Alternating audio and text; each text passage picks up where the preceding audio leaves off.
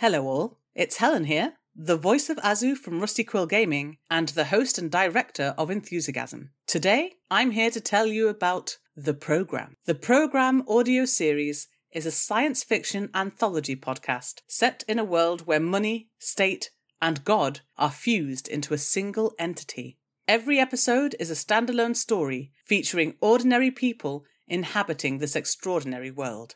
And for them, it's not the future that is terrifying, but our present. The programme is sometimes funny, sometimes poignant, but it is always smart. Find out more about the programme at www.rustyquill.com or www.programaudioseries.com or search for the Programme Audio Series wherever you listen to your podcasts. Have fun and enjoy the episode.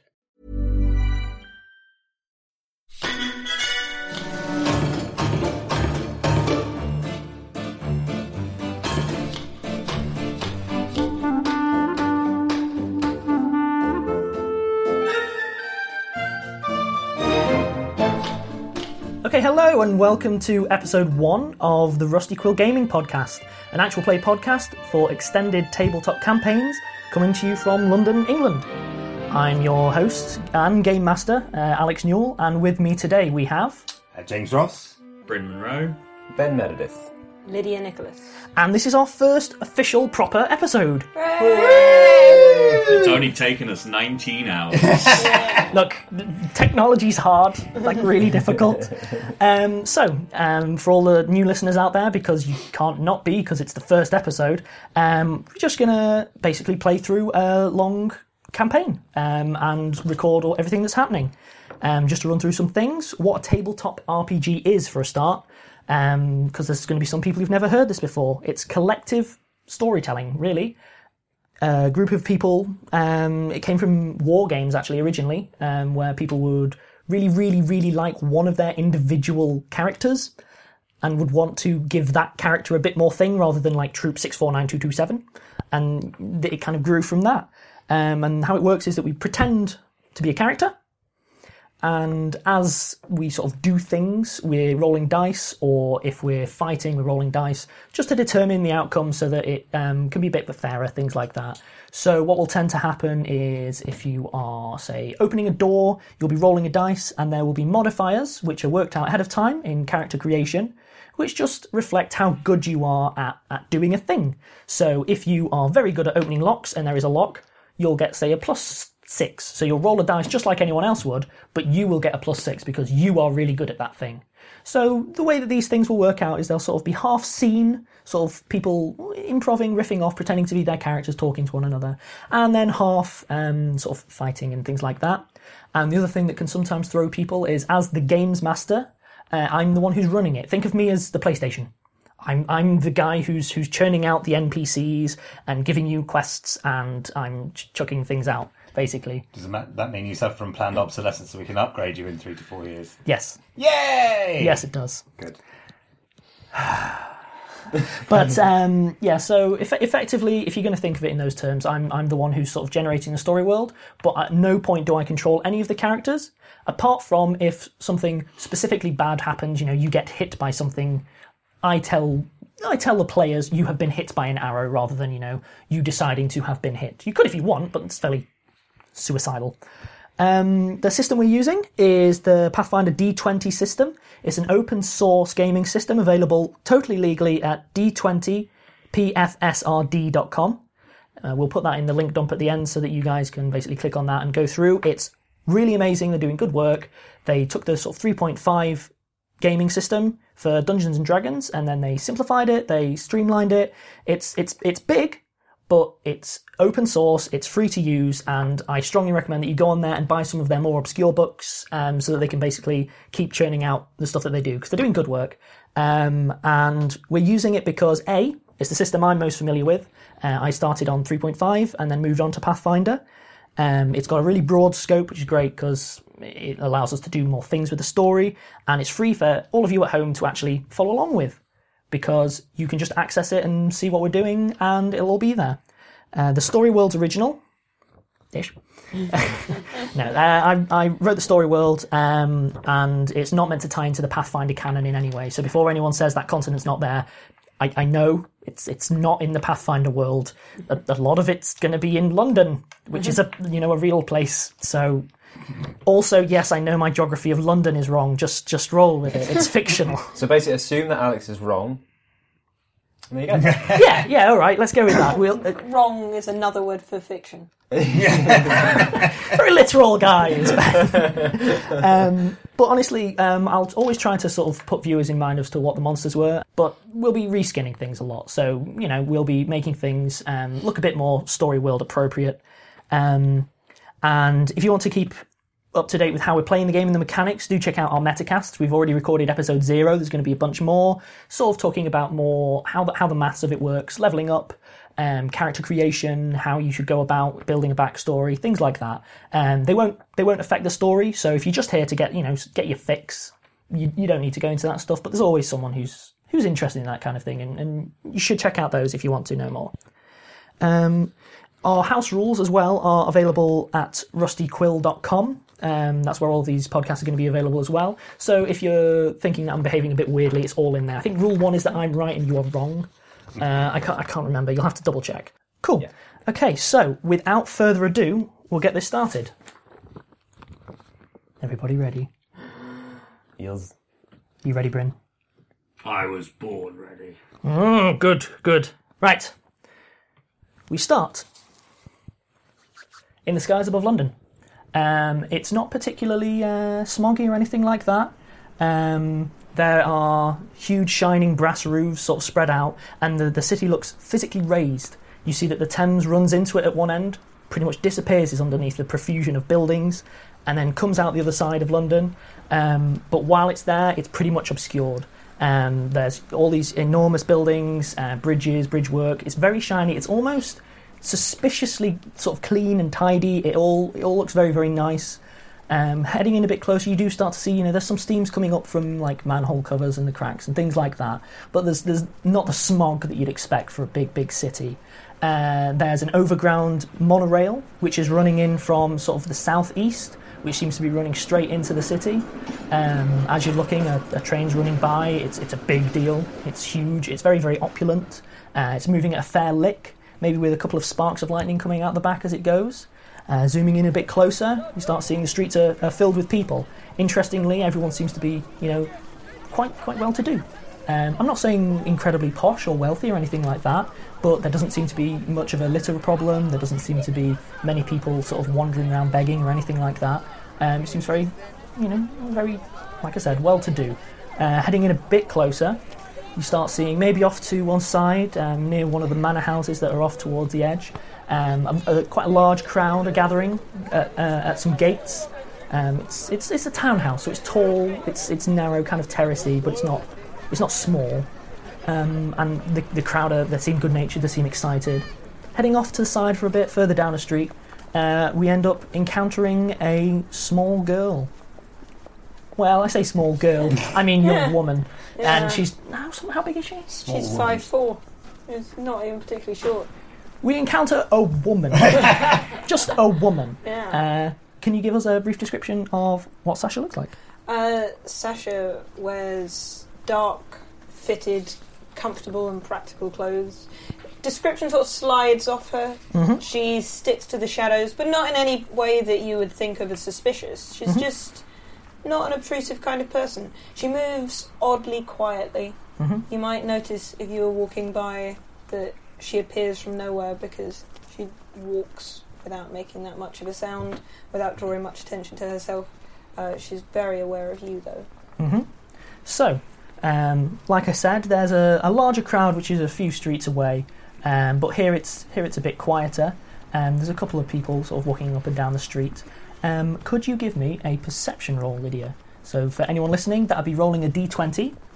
Uh, and what we're doing is we're basically seeing how good she is at noticing things.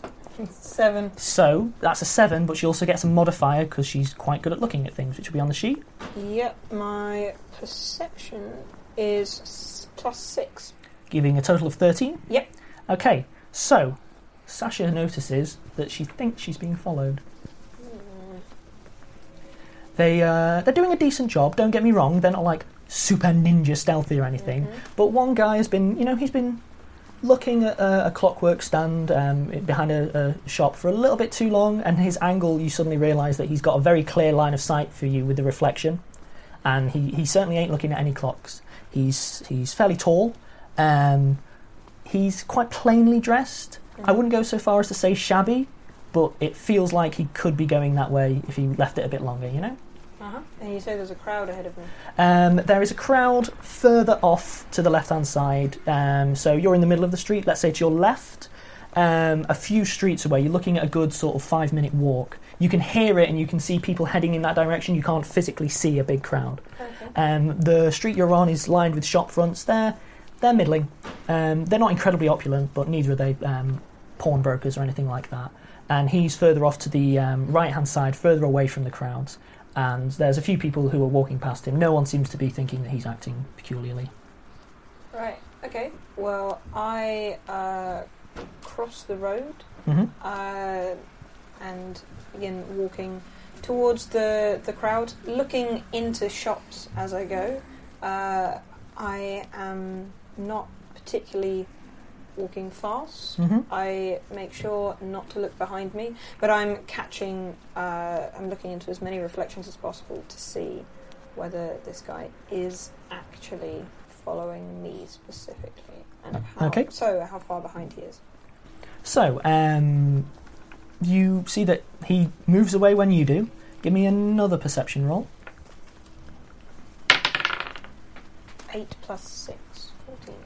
14, um, pretty much the same as before. You, you're pretty certain that he's following you. Mhm. You can't discern any motives or anything like that, really. But you know, it's a thing where you're looking in one window just briefly to get a, re- a reflection, and he's you know coming up behind you. You deliberately cross the road, you know, stopping for a moment for a uh, carriage to go past in the direction of the crowd, and then carrying on. Uh, and the guy's deliberately occupied himself looking at another shop just Okay. to maintain that distance. He doesn't seem to be trying to close in on you, Uh-huh. but he's definitely keeping pace. How close am I to the crowd? Um, a, a good like still sort of four four minutes away. You're going to have to take a couple of turns left and right. It's you know it's there because there's a there's a big you know there's a there's that, that kind of furore. You know that that that noise of lots of people. They're not Right. yelling, but they're definitely there, and you can home in from the sound if nothing Okay. else. Uh, yeah, so I continue walking that way. Uh, if I pass, I'm looking into shops again, checking for the guy behind me. I am, unbeknownst to him, perhaps under my jacket, Mhm. uh, taking out bits of my disguise kit, Oh yeah. uh, intending to at least change my appearance very slightly. I've got a small foldable hat hmm uh, and I can uh, maybe. Gosh, do I have a wig? Probably have a wig. Uh, Maybe I have a, a a wig. basic disguise kit would have.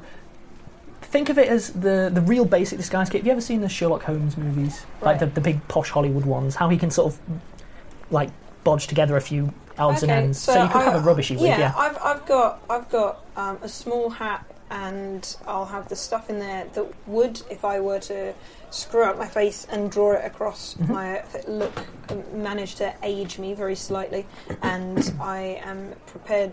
I'm taking things up like out under my jacket, ready to plunge into this uh, crowd Okay. and come out the other side, looking at least very slightly different. Okay, as you are sort of heading in, you're homing in towards the crowd. The guy's keeping his distance, but he's he's definitely you're definitely sure he's Mhm. tailing you. Um, you notice someone else steps into the street, and then after a few moments, it becomes clear that he's also tailing you. Um, uh, this guy is much smaller, much leaner. Um, he's bordering on the shabby, um, but he's he's clearly tracking you, and they're trying because you know what you're doing. It's quite clear that they are sort of hoping that you're aware of one of them, not both of them. Right. Um, you are moments away from the crowd at this point. Okay, uh, I am, I think, still going to hope that this is the. Since I'm in a public space, Mhm. I don't think getting a weapon out would be appropriate yet. Mhm. Uh, and uh, I am going to fling myself into this interesting crowd. Uh, I assume, am I there yet? Am I Uh, the yeah, yeah, yeah, She's throwing, Now throwing remember, I've got I've got crowd dodger Mhm. uh, as a trait, so Sure. that means that I can move through it Quite easily. quite easily. Uh, it's quite easy for me to shift through things and manage to change. I, I changed my hat. I aged myself by like rubbing grey into what hair is showing out underneath and uh, into the wrinkles on my frowning forehead. I take my jacket off and roll it into a bundle so that I begin to look a bit more uh, small, frail, and slightly different. I hold my space in the crowd for a little while. I don't know what the crowd is trying to do. I seem I'm trying to pick up on that whilst Okay. fiddling with my appearance. So, um, letting you know a bit about the crowd. Um, it's a big group of people, like a really large group of people, a couple of hundred. Um, they're all gathering the townhouse that I was mentioning earlier in the description. They're, they're gathered around that, that townhouse. It has some big wrought iron gates which are closed currently. Um, it has a, a few city guards out front. Nothing dodgy. They're not like being mean, like cruel or anything, but they are keeping a, a significant distance because otherwise you're going to get people being pushed up against the gates. Uh, everyone seems good-natured. No one's angry. No one's yelling. But it's very it's very enthusiastic. It's like being outside a gig, like like people are. Uh, are raring up for something. Yeah. Um, the townhouse is completely closed. It's completely white, very very tall. Uh, maybe maybe four stories, five stories. Um, and despite being a sort of terraced townhouse, you get the impression that that terrace might be quietly expanding out into either side of the uh, other buildings. Like it's probably quite an expensive house. Um, a couple of it has a sort of front yard with a couple of larger trees, and yeah, the, the crowd are all sort of craning to get a look, but there's nothing really to see. A couple of opportunistic people are selling stuff. Can you give me a roll for your disguise checks? That'd be another d20. Yeah, that's a 20-sided dice. Oh, one. So a natural one. Oh, one. Natural so one. um, for future reference, remember, Critical disguise fail. that is a critical disguise Oh fail. god. So uh, Drawing a moustache on yourself, and it's just a big arrow going. Here I am. So yeah, for future reference, uh, twenty, or depending if you're doing combat, maybe a little lower. Like a twenty is called like a, a natural success, really. Um, there are a few situations where I'll overrule it, but normally a natural twenty is a natural success. A one isn't just a fail. A one is that you've actively made the thing that you were trying to do harder. So basically, you're going through the crowd, you've, you're, you're doing all these things, you're getting a lay of the land, you're also putting all of this stuff on, you get the powder out to run through your hair, trip, bump into a small child, and then the whole powder just Yeah. flies up into the air. It covers about five people all around you. There's one gentleman, goodness me, and like all these people around um, are just instantly drawn attention, and it's clear that anyone from the edge of the crowd has just seen this big little signal go into the air. With that, we'll pan out and leave you in the middle of the crowd. Um, so, guys. moving across from the city, moving away from the crowd, as it looks like a few people are getting disgruntled at this woman. Full stop. Um, we head across into a, a slightly a slightly lower rent district. Again, it's not dingy, but you get the impression it's where it's where a, a, a merchant would live. Not even a successful merchant. You know, there's there's a bit more pubs, that kind of thing. Uh, and in fact, above what looks like some kind of uh, music venue or something, we go in and we head in through a very narrow window, and then we enter this very very small space. There is uh, a couple of chairs, uh, upon which is sat Zolf. Can you describe your character for us, Ben? Um, am I out and about? Uh, you are currently sat on a chair in a fairly sort of think of it as an above a pub sort of dingy venue. Okay. So I probably have left my armour at home. Yeah. Isn't it? It's that kind of situation, sure. Um, so, yeah. Uh, We'll say you have it in the room with you. okay, fine. So it's probably hung up Yeah, yeah. behind the door or something. I don't know. I don't know where someone keeps their armour. Um, having never owned a set myself. In an armoire. Oh, you're a bad person, and I But really you- liked that joke. thank you. So, um, blonde dwarf uh, with sort of a bird's nest style hairdo. Mm-hmm. Um, it was likened to Boris Johnson, although that is thankfully where the comparison ends. and a um, large blonde beard, which has been braided into sort of two long um, beardo tails, two braids under like where the jowls would be. Um, yeah, uh, he's got a peg leg as well, a metal one. Uh, his left leg, to be exact, and he um, has a uh, sort of obvious amulet, which is a, a driftwood um, carving of a dolphin. Okay, cool. Well, like I said, there are two chairs, and the chair a little back and behind him is one bad looking mother. Like he's he's sat there, big, big sort of desert coat, um, like a trench coat deal. Um, he's got he's clearly got a broadsword on him.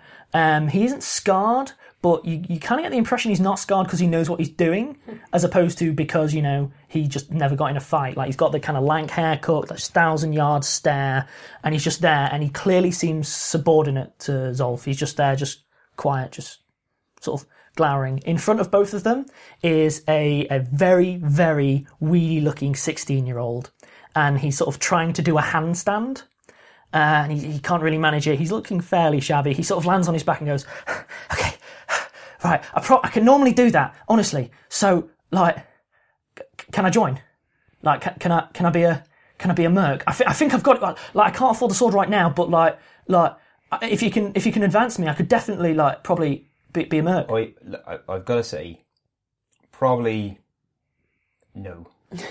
Well, I mean, I mean, I mean, I, like I said, the hands. I could do the cartwheel. I mean, I could show you the cartwheel again. I mean, it'd be. On reflection, handstanding and cartwheels aren't really number one priorities for a mercenary. Uh, do you have any weapons? Um, uh, I'd say that my body is a weapon. Are you very good with that weapon? I was hoping I could learn. This isn't really a training course. I'm pretty sure they run them at the guild, but it's it's a no. Um, sorry. Oh, yeah. Good luck. Uh, go to school, like get trained, and then come back in like I don't know five years. The kid kind of looks a bit crestfallen. Not surprised, but crestfallen. He kind of looks from you, looks to the thousand yard stare man, quickly looks back to you, uh, and then just sort of, sort of heads out, opens the door. And as he opens the door, there is just an enormous, gleaming, like, almost like a robotic monolith in the doorway. He opens it and it's just a wall of steel. He sort of walks, stops, and it's just a wall of steel and falcons. Uh, and this kid just sort of, he doesn't seem to have registered what's behind the door. He just sort of looks at it and then sort of back to you. "Uh, hel- hello? At which point, of course, we encounter Hello! James's character, Bertie. Could you uh, give us a bit of a physical description? Uh, my character is Sir Bertrand Bertie McGuffingham, and he is six foot five and pretty lardy, but in a sort of uh, healthy, muscular way rather than just plain obesity. He's a very big chap. Um, he looks like a sort of a tall, fatter, blonder version of uh, Hugh Laurie playing uh, Bertie Wooster um, in the 1990s. Uh, Fry and Laurie, Jeeves and Wooster adaptation, um, and he is wearing massive armor, massive, incredibly flashy armor, um, and it is uh, adorned with huge falcons, and it's incredibly fancily carved. It is very much how um, you know a child would draw big fancy armor if required to do so. Is it like when they draw a tank, but it's got guns on the guns? But It's got guns on the guns. It's got falcons on the falcons. Okay. And I'm going to jump away for that moment, just for that opening impression of your character. And we, uh, we head back out through that narrow little window uh, and up into the sky. And then we cut to Bryn's character. Uh, he is in the casino. He is in a very, very opulent casino, an incredibly opulent casino, and he's sat at what looks like a roulette table. Upon it is a heaped pile of chips right in front of him. It's clearly that clear that they are currently his chips. Um, there are there's a decent crowd around him. It seems like they've been drawn half by the money and half by him. He's you know he's a very chipper looking guy. Um, and the croupier is getting a little bit of a concerned frown, like he might be doing his job badly and he's not sure why. Give us a bit more details about your character, Bryn. Uh, my character is a halfling. Um, he is pretty good looking. Um, he's got sort of uh, sort of golden brown skin and sort of large dark brown eyes. He's got an incredibly neat haircut, very clean shaven, very well put together in an immaculate suit. Um, and he looks conflicted. yeah, I, I could see why he would. um, so the uh, the the table has a, a like a an elderly gentleman, very very well to do. He seems to be wearing more fur than any other uh, piece of clothing, despite the fact that it's perfectly you know it's a perfectly balmy temperature in there. Uh, he he leans over and he's very impressive. Goodness me, I don't I don't think I've ever I've ever encountered someone quite as impressive. Um, I I'm thinking all in on red. Gives you a really token wink. It's quite clear that this guy maybe doesn't even understand how gambling works. Um, he proceeds to go all in with his sort of five chips on. Uh, what was it I said? Red. Was it on red? He puts his five chips on red uh, and then goes, Oh, go on. All the crowd around uh, Hamid are like, Oh, yeah, do it, do it, do it. Yeah, yeah, yeah. Oh, my God. Croupier just sort of gives a uh, gives a sort of a sort of glance, a knowing glance at you. If, if Sir's going to place a bet, I believe it's about time. Um, I play with my stack of chips briefly. Um, I flick a couple in the air and pocket them, and then push the rest onto red. Okay, um, I'm going to take that opportunity now to uh, just take a brief break, uh, and we'll be back to you in a couple of minutes.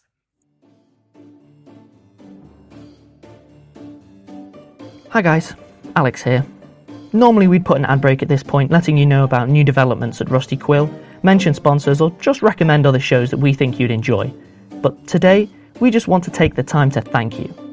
It takes a lot of time and effort and money to make podcasts like this, and it means a lot to us that you've decided to listen, so thank you. You're awesome.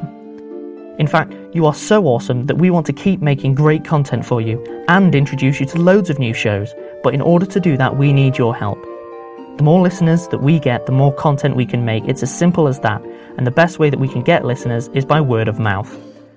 In the credits at the end of the episode, we include details about how you can get involved online, but honestly, the best way that you can help us is by recommending us to people that you know. Tell a friend, tell a co-worker, tell your pet iguana. If just one of the people or lizards that you talk to subscribes, that's going to be a huge help to us. We're looking forward to making loads more content for you in the future, and we want to share it with everyone that you care about.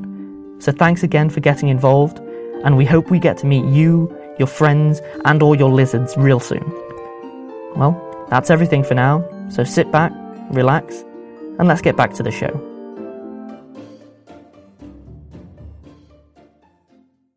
And welcome back. So, I believe we just left uh, Hamid placing an enormous bet. Uh, instead of, you know, following that, what I'll do is I'll cut back to Sasha. And she's there having just made an enormous. I'm going to have to say proud of herself. Yeah. Um, a lot of people are looking. and Most people are laughing, like no one, apart from the sort of posh gentleman who got covered in what he, he thinks might be dandruff. Um, I keep a pot of it about. I know. I don't. That isn't. that isn't in my gear. It was in your backstory. I don't understand. Yeah. okay, cool. So, uh, what you're doing, the guys at the edge of the crowd are working their way towards you with a lot more sort of skill than you were managing with your disguise. Okay. Um. I guess that I. I I'm. Can I?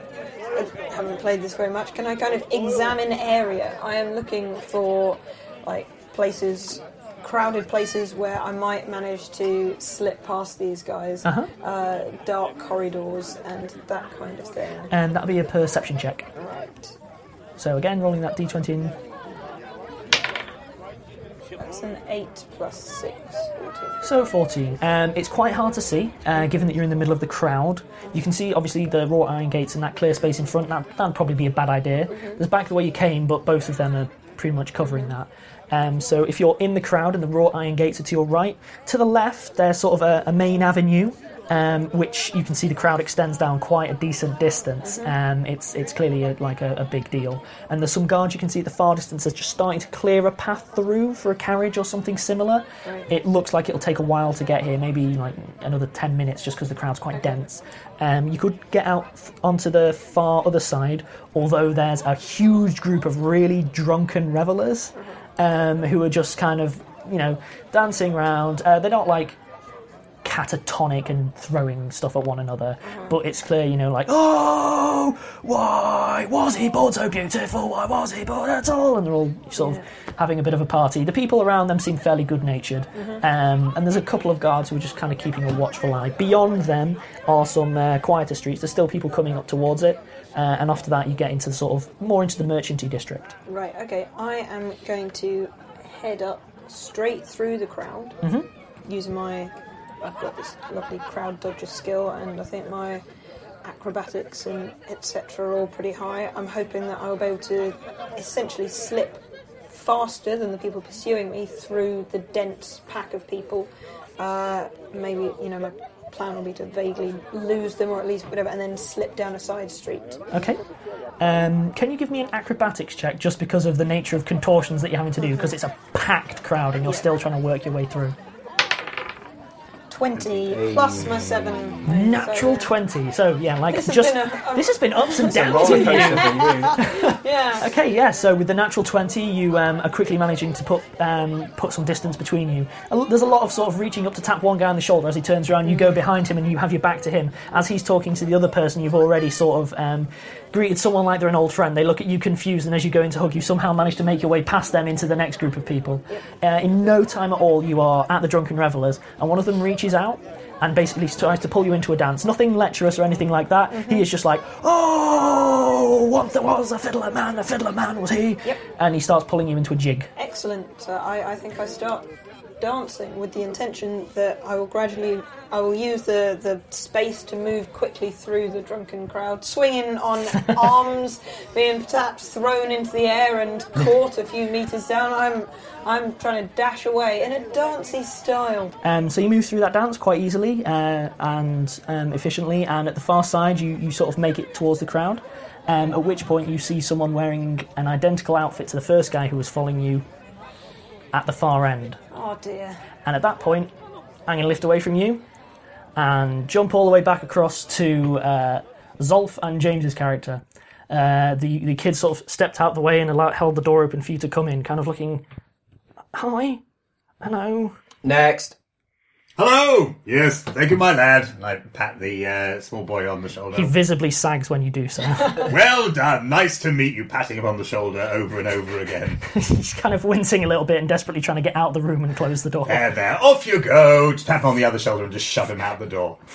Uh, uh, no, I, I, I am Sir Bertrand McGuffingham. Pleasure to meet you. Pleasure for you to meet me. Hello, hello. And he comes in and uh, shakes the hand of Zolf's character and the chap with the thousand eyes stare. Looks the chap with the thousand eyes stare right in the eye. Doesn't acknowledge that it's a thousand eyes stare at all. Just shakes his hand very roughly. Hello. Pleasure to meet you. Good. Yes. How are you doing? Well? Good. Excellent. Hello. Um, yes. Yeah, if you wouldn't mind taking a seat. Oh, thank you. Yes. Pull back a seat and sit in the seat. So, um. Sir Bertrand. You may call me Sir Bertrand. My friends call me Sir Bertrand. Sir Bertrand it is then. So, what makes you. Why are you applying for this? Uh, why am I applying for a job as a mercenary?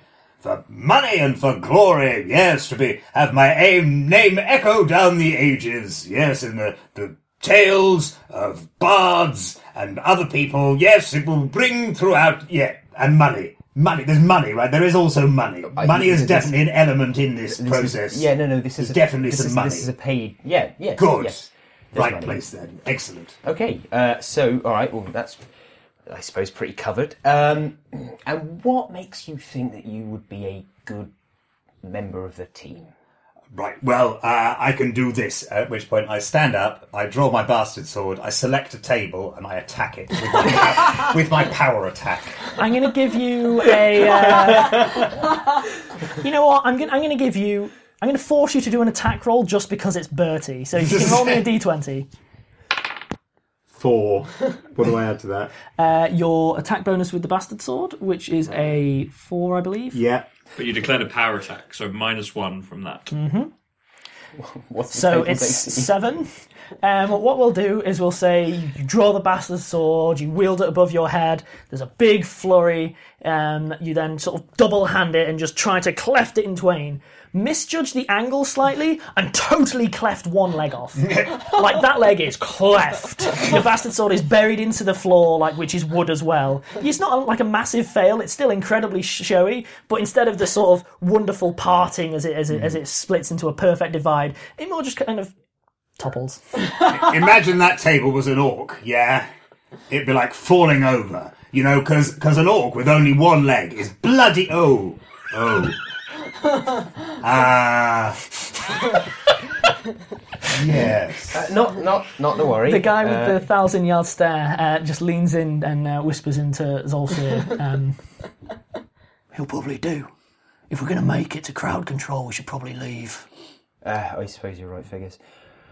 Uh, yeah, you're hired. Brilliant. Uh, you start immediately. Excellent. Lovely. Uh, we're doing a bit of crowd control at the moment, uh, trying to make sure people don't get too rowdy. Uh, it's a big event uh, going on uptown. Crowd, crowd. Very well. Uh, what, what, what event? It's Lord Edison's event. Mm, at which point we uh, will cut away to Hamid, and he's there at the table. The ball is there dancing around, and the uh, old guy next to him goes, "We're definitely going to win. Definitely." I don't doubt it for a second. croupier is, uh, is kind of dancing around, dancing around, and you can see the croupier.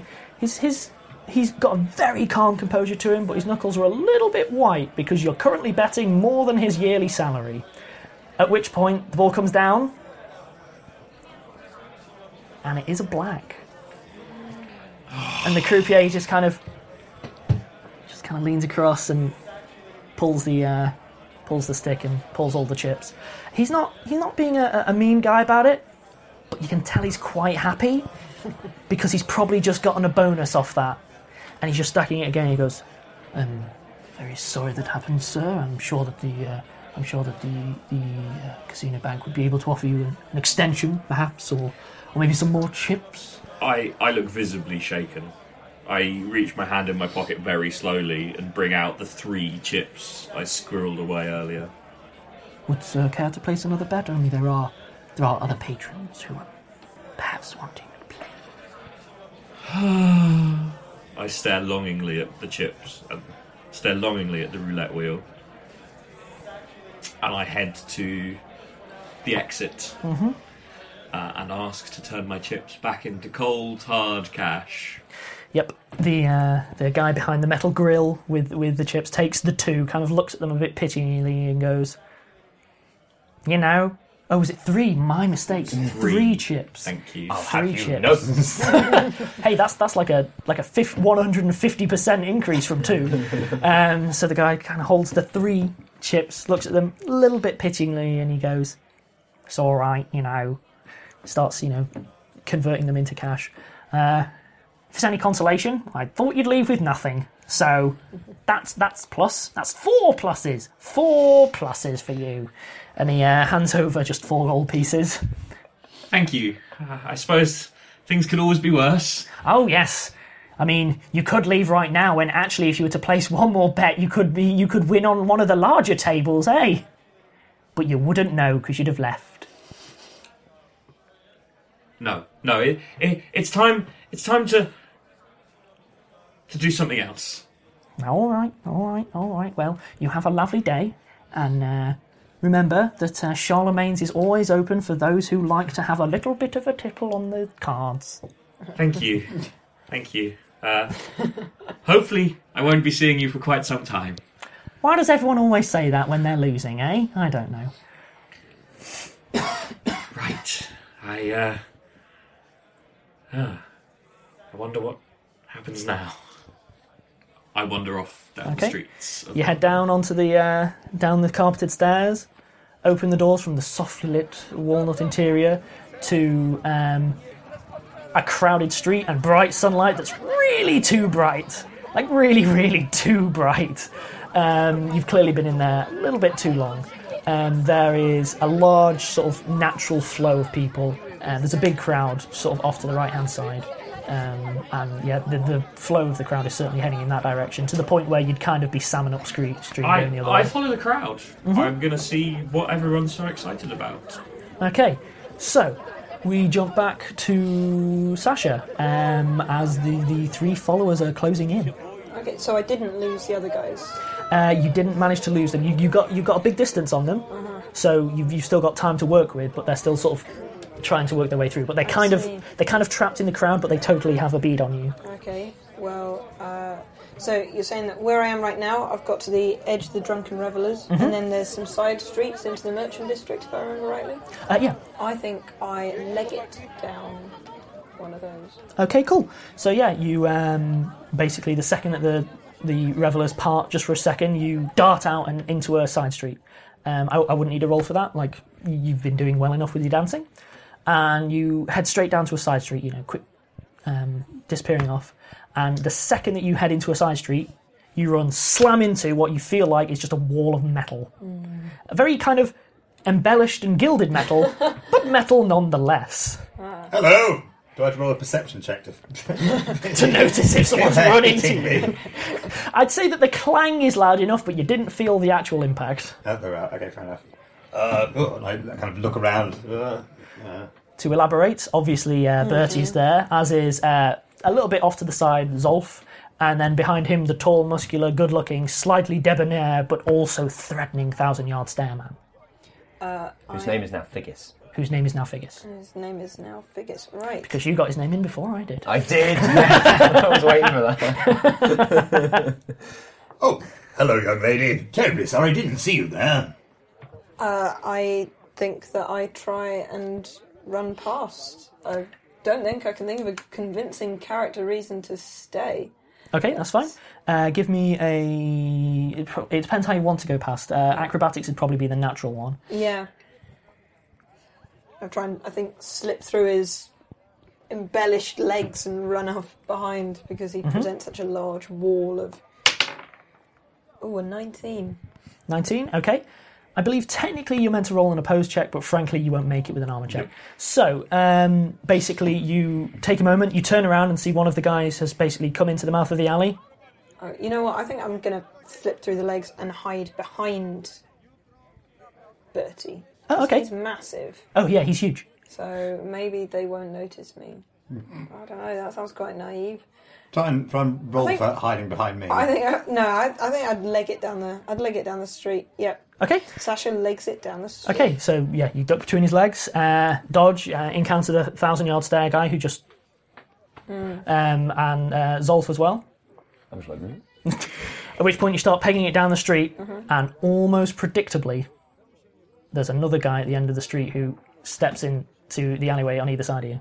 Uh, sorry, at the other end of the alley. Uh, none of them are sort of brandishing anything. They have just sort of carefully just positioned themselves and seem to be standing just. May I do a perception check to notice the two people? Oh yeah, sure, sure. Will I do it as well? Yeah, sure. Uh, Give Well, me your not gonna- total plus the modifiers. cool. Oh, it's on. Um, yeah, cool. Thirteen. Uh, I've rolled a four. I've got a perception of minus one. I barely noticed that there are alleyways. So am I. Ah, which way is up in this gravity? So the thousand yard stare guy, he, he kind of looks to the left, looks to the right, nods to you. You, oh yeah, you, you kind of twig it. Um, you, however, are just quietly going. There was a person here.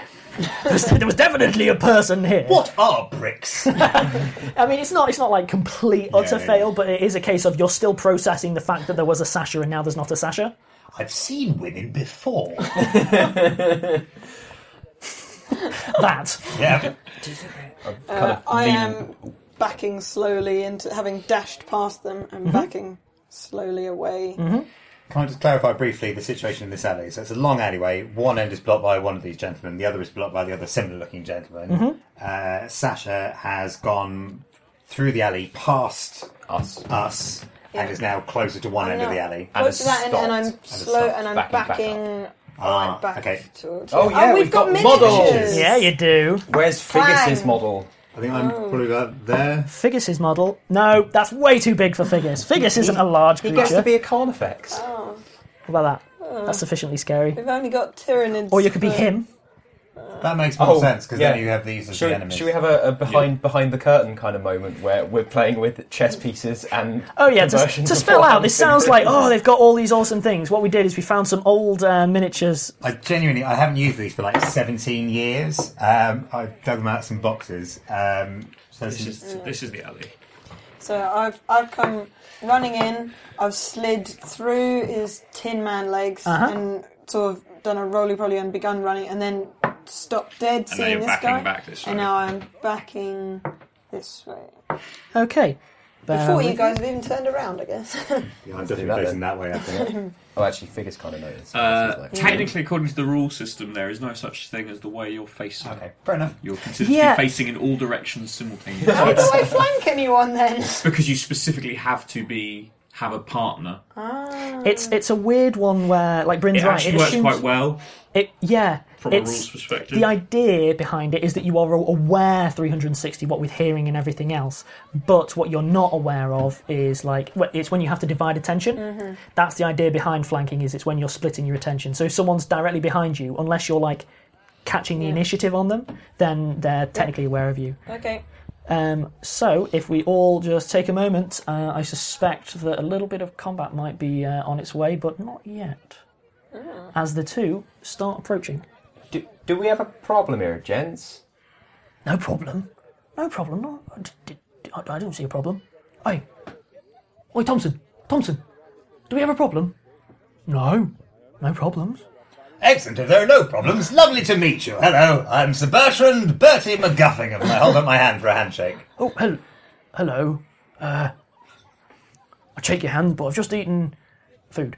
Um, While this wonderful distraction is happening, I will sidle up to Lid's character, to Sasha, and be like, What's going on?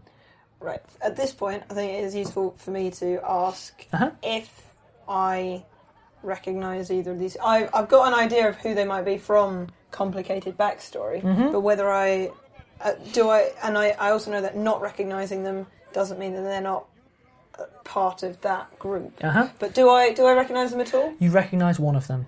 You recognise the one who was known as Thompson. Is that that Uh, one or that one? Thompson is this one. Or is it Thompson and Thompson? You don't know It's the a other guy's Tintin name. joke. You basically, you know, you you, you recognise Thompson. You also recognise that's not his name. Yeah. Um, and what you know about him? Yeah. He's not the biggest, scariest person in the world, Uh huh.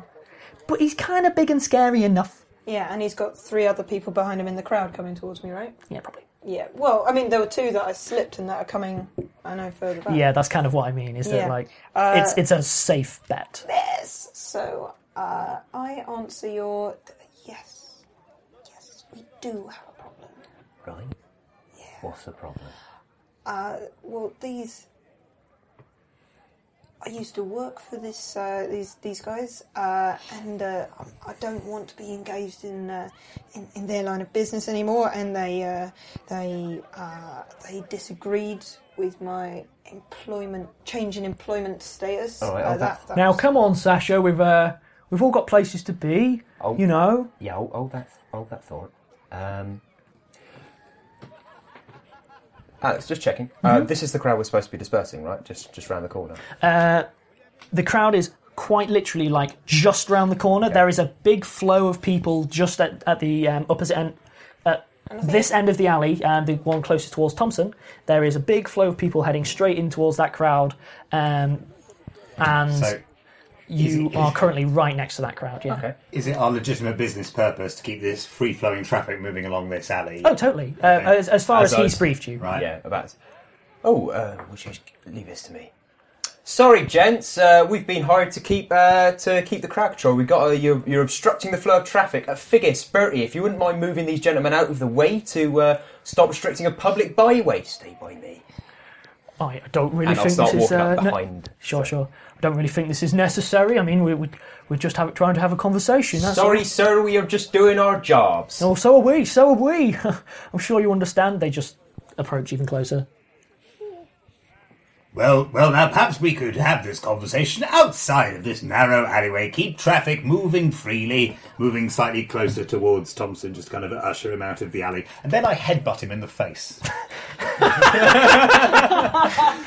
I might go ahead and say that we might be entering combat right now. So, Is that a uh, surprise? For First initiative. with that in mind, can everyone roll for initiative? What, do I, what am I rolling? So, roll a d20 Amazing. Add your initiative modifier. and add your initiative modifier. And then what I'm going to do is I'm going to go round the table and get you guys to tell me what they are. So, Bertie, what was your initiative? Uh, I have 9 plus 1, which is 10. 10. Uh, I'm not currently in the scene. Fair point. Two. Is that with modifiers? yeah. Uh, mine is 13 with modifiers. Okay. Let me just roll for Figgis, as his name is. The thousand yard stare veteran Figgis. okay. And despite the fact that you're not in the scene, Bryn, can you do a, do me a solid and roll initiative anyway? Eight. Eight. I really hope you come flying from the sky like a meteor or something. Just gets thrown in. Yeah. Okay, and with that in mind, uh, we'll just take a moment and then we'll set this board up. Okay, cool. So we've uh, set the board up. It's an alleyway. There is a crate towards one end, um, and there is a sort of nook doorway halfway along. We've got Thompson at the end um, next to Bertie, who's literally moving in to headbutt him in the face. Uh, we've got Figgis in the middle, the thousand yard stare Figgis. uh, Which direction name. is he staring in? I think he's staring in all of them at once because it's Pathfinder and that's how the game works. um, then we got uh, Sasha behind um, Zolf, and then at the other end, the, the, the man with no name currently, It's mysterious. um, who no doubt Ben will name like Clumpty Stomp or something. Good name. Well, th- we'll take it. And now it's going to stick. As much as I did that as a joke, it's totally going to stick as a Clumpity nickname. Stomp the Thug. Ah, right, okay, so anyway, yes, first things first, since you initiated, I'm going to give you a surprise round. Because you've gone from, let's all be reason. so, with that in mind, you're going to give me an attack roll. Yep. However, it will count as an unarmed attack because you're trying Yeah. to nut him in the head. Does it? fine. Because he's got falcons on his helmet, you said. Does that count I as don't a think the weapon? Falcons have a combat bonus. Uh, they I was could. just It's up to you. asking. I'm, I'm quite willing to give you a penalty for having such a heavy helmet that you can't control if you want. Fair. Oh, I would have thought that the extra. Maybe it's like a power attack, but for your head. Like it's harder to hit him with it. You could power attack him with your head. you know. That is. Mm, mm, I think it's it's a crowd control headbutt. It's not one that's meant with that much in the way of vicious. I realise it's a headbutt, but it's not. then go for it. It's Not Okay. a death head. It's just exactly. It's just a normal headbutt. I'm going to try and get the turns moving fairly Okay, quickly. sorry. Like we can take time for discuss rules and stuff, obviously, but I'm going to try and keep it shifting. But do cool. make sure you describe what you're doing. Sure. Um, so um, I lean in to kind of you know move them along gently and then whack. Okay, go for it. Um, so what am I rolling for Roll here? a d20. Yeah. That's a twenty. Natural 20. Okay, um, the maximum you can deal unarmed is 1d6. No. Roll to confirm the crit. Oh, yeah, good point. Thank you, Ben. Uh, so roll it again. Nine. Total attack, total melee attack bonus is four. But I'm going to give him the footed. gauntlet bonus because he's wearing a helmet. Right. Because why not? Um, so roll 1d6 for damage. Three. Three. Okay. So let's just put that one down. Strength, strength bonus of three. Oh yeah, so s- Mm-hmm. I've done six damage. Plus the gauntlet thing, no, right? no, it's times because it's a it's a crit. Oh, crikey. So how much damage have I done to him there? I think he's a The puddle. nine. the nine wouldn't confirm. Go through Oh him. right, okay. Is he not flat-footed? Oh, a yeah, it is as well. Thank goodness I've got all of you here. so what's happened? So yeah, basically you are going to be rolling uh, two d six plus strength, yes, for a confirmed plus crit. strength twice. If it's, Oh yeah, plus strength twice. There you go. Uh, so roll the d6 again. So you did six and another six. He's done twelve damage. okay, Just so I've headbutted and I've just I've whacked his skull straight down over his spine, which just pokes out through the top of it. you have knocked him out. Yeah. he's not. He's not dead. so basically what's Think happened is watermelon. you, Okay. you're, you're basically stood there going, "Come on, let's be reasonable, let's be reasonable." You just grab his collar and bang, the falcon catches him right on the bridge of the nose. There's a brief flash, flash of light in his eyes, but he'll never know if it was the falcon or the blow. But either way, he just crumples, just gone, instantly KO'd. He's out of it already. how um how noisy was that? There was a clang. Okay, cool. Like to the point where people walking this way stopped and have turned to look and are now watching at this end. That end, there's still people going past there because there's too much in the way. But here, totally, people have But if, noticed. if we'd have legitimately heard that clang as well, yeah. Oh yeah, Okay, cool. Yeah. fine. this this is echoing down. It sounds like someone got two dustbin lids and then it was just cymbaling them. Sir Bertrand is definitely the sort of character that would be in Stomp. Okay, um, now we'll enter initiative. Now that you're past the um, the surprise KOing one person in a single blow round, um, so it's Figgis to start. Figgis uh, turns around, sort of has a gander at the situation, assesses it, and steps into the shadows. I told you that would happen. Sasha, you're up. I. Hmm. Oh, you're not engaged in fight. This is the problem with having high initiative, but only really being able to be good once people are already fighting someone else. If his initiative hasn't come up yet, he will hmm. be flat-footed. Okay, so I think I essentially will be. I'll be running around him and coming in from the side. Okay, so what's your move speed? Thirty. Thirty. Okay, so with uh, this is just to explain for listeners as well. So we're using the Pathfinder system, which uses the five foot squares. So when you have thirty foot, that means that you can move thirty divided by five, which of course is Six. Yeah. that. I phrased that as a question because I couldn't remember the maths. I'm cool. it's been a That's- long, long That's day. only five squares. So, So yeah, so you can totally do that move. Um, also, it's worth bearing in mind that when you move along diagonals, the first diagonal that you move is 5 The next diagonal costs ten. Then five, then ten, then five, then ten. There the reason. only one No, I know. I'm just explaining it for future. Uh, the reason for that is it's to keep the movement balanced, because otherwise you could sort of skip the system by going, I charge in a semicircle and get there quicker. Like the maths would go a bit wrong. Um, you technically move through his threatened area, so he potentially could Nope. get a attack of opportunity. I don't. but I've got um. Well, it just means that I've got plus two on acrobatics moving through a creature's space, including threatened space. so, but he won't get an attack of opportunity anyway because he's still flat-footed. You can't get Excellent. attacks of opportunity until you've had your first action. Correct. I believe. Cool. So I thought that that trait also meant that you didn't get an attack of opportunity for. Oh, it was leaving a threatened space. yeah. Well, for Pathfinder, um, attacks of opportunity are either triggered by something that specifically says it. So, attacking someone um, with an unarmed attack, they would get an attack of opportunity, but he didn't because you basically came from nowhere with it. And um, you only ever get an attack of opportunity normally in combat when you're leaving a threatened square. okay. So characters will normally threaten every square that they're adjacent to, sort of in a cir- in a square around them. Uh, if they have something called a reach weapon, they can threaten like every two squares and beyond. So I have that. so yeah, so that means that you can basically hit him if he's like ten foot away, depending on what the reach of the s- of the uh, trident It's is. ten foot. Ten. Uh, That's a he's long got to move trident. into. All right. So what would for, for the attack of opportunity, than half he'd the have height to of be his within ten trident. feet of you and then try to leave that ten foot, or move within that ten foot Yeah. sort of square you have Yeah, around yeah, you. Yeah. He's, he's, Okay. He's four foot, so this. Then I have to have a special weapon profi- proficiency to use it, which I'm allowed to be because uh, the clerics automatically get are proficient in the weapon of their gods. For example, with Poseidon, obviously it's a trident, but you're not usually proficient with tridents because Priest of Poseidon, proficient in four sub or three sub nuclear deterrents. cost me a billion pounds.